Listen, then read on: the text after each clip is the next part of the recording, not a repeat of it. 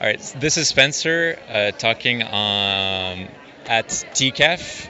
Uh, we're interviewing Maki Naro. That's Maki Maki Naro, uh, who's the creator of Sufficiently Remarkable, which is one of my favorite webcomics in terms of a slice of life webcomic because it's so easy to identify with the main characters. Uh, they're really relatable and really funny and I really recommend you guys, as always, read the webcomics I recommend. Uh, so, as usual, we'll go with some basic questions. So, so Ma- Maki, Maki, Maki. I just want to make sure I pronounce it correctly. so, Maki, uh, how do you come up with the basic, general idea of of for sufficiently remarkable in terms of like, was it like you woke up in bed one morning and you came up with the idea, or is it something that you've been working on for a couple of years before putting it down on on paper, or more specifically on tablet? Are you working on the tablet? Yeah. I imagine. Yeah. So it actually started uh, from the the Strip Search show um, by Penny Arcade, and so the final challenge was I had to make a new webcomic, and as a result, like I remember, like you know, they sent us home for a while to come up with this new webcomic, and I just sat there and I had no idea what I wanted to do. And I knew I wanted to do something really different than what I normally do, so I chose a slice of life comic.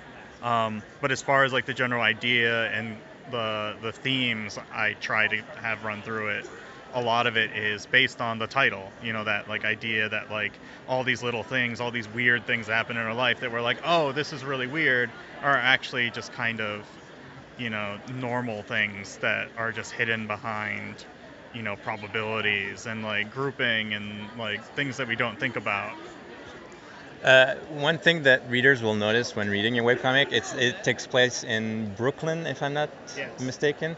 But it's not the same Brooklyn that exists today. It's something that superficially looks like Brooklyn. You say, oh, that's just like New York, but it's it's different. Uh, how? Why did you decide not to go just with the normal Brooklyn, like real life Brooklyn, and something that's sort of might be seen as being taken at place after like a disaster or like after global warming. Uh, why did you decide that instead of just normal New York?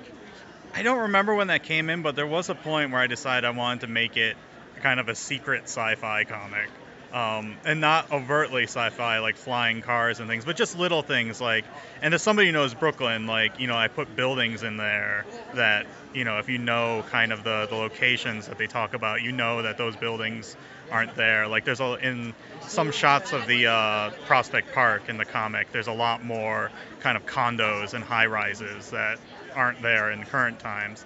And then yeah and then there's some scenes in manhattan kind of recently where you know canal street is an actual canal from ostensibly global warming flooding lower manhattan.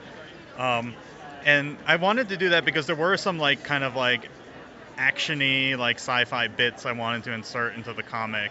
And so i needed that backdrop. And also to just kind of you know separate it from you know a slice of life being like present day and more like you know a speculative fiction I see. Um, did you come up with uh, when in the process of making the webcomic?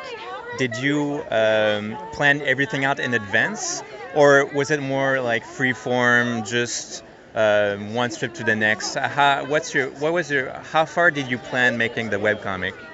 In the beginning i had a whole you know storyline planned out but then as i execute it you know my my ideas change and like the feelings how i want the comic to go change like you know there's a bit there's some characters introduced that you know right now add a real like kind of like action and drama vibe that i'm not sure i really want to like get into yet so i kind of each chapter i kind of have an idea where i want it to go but then a lot of times i'll just draw the panels out and you know i'll thumbnail out a whole chapter and figure out how to like block it out into updates Lastly, uh, what would you say is the most challenging part of making a webcomic? You know, as opposed to making traditional art or any other form of art at all. And uh, what advice would you give to aspiring uh, webcomic makers? I think the hardest part is having an, especially for something as big as you know, Sufficiently Remarkable had a lot of weight behind it because it was the final challenge of a show where I would possibly win like ten thousand dollars and like live in Seattle for a year and like all this other stuff and hang out with Penny Arcade. And so it had this like you know it had this weight behind it that it had to be the best.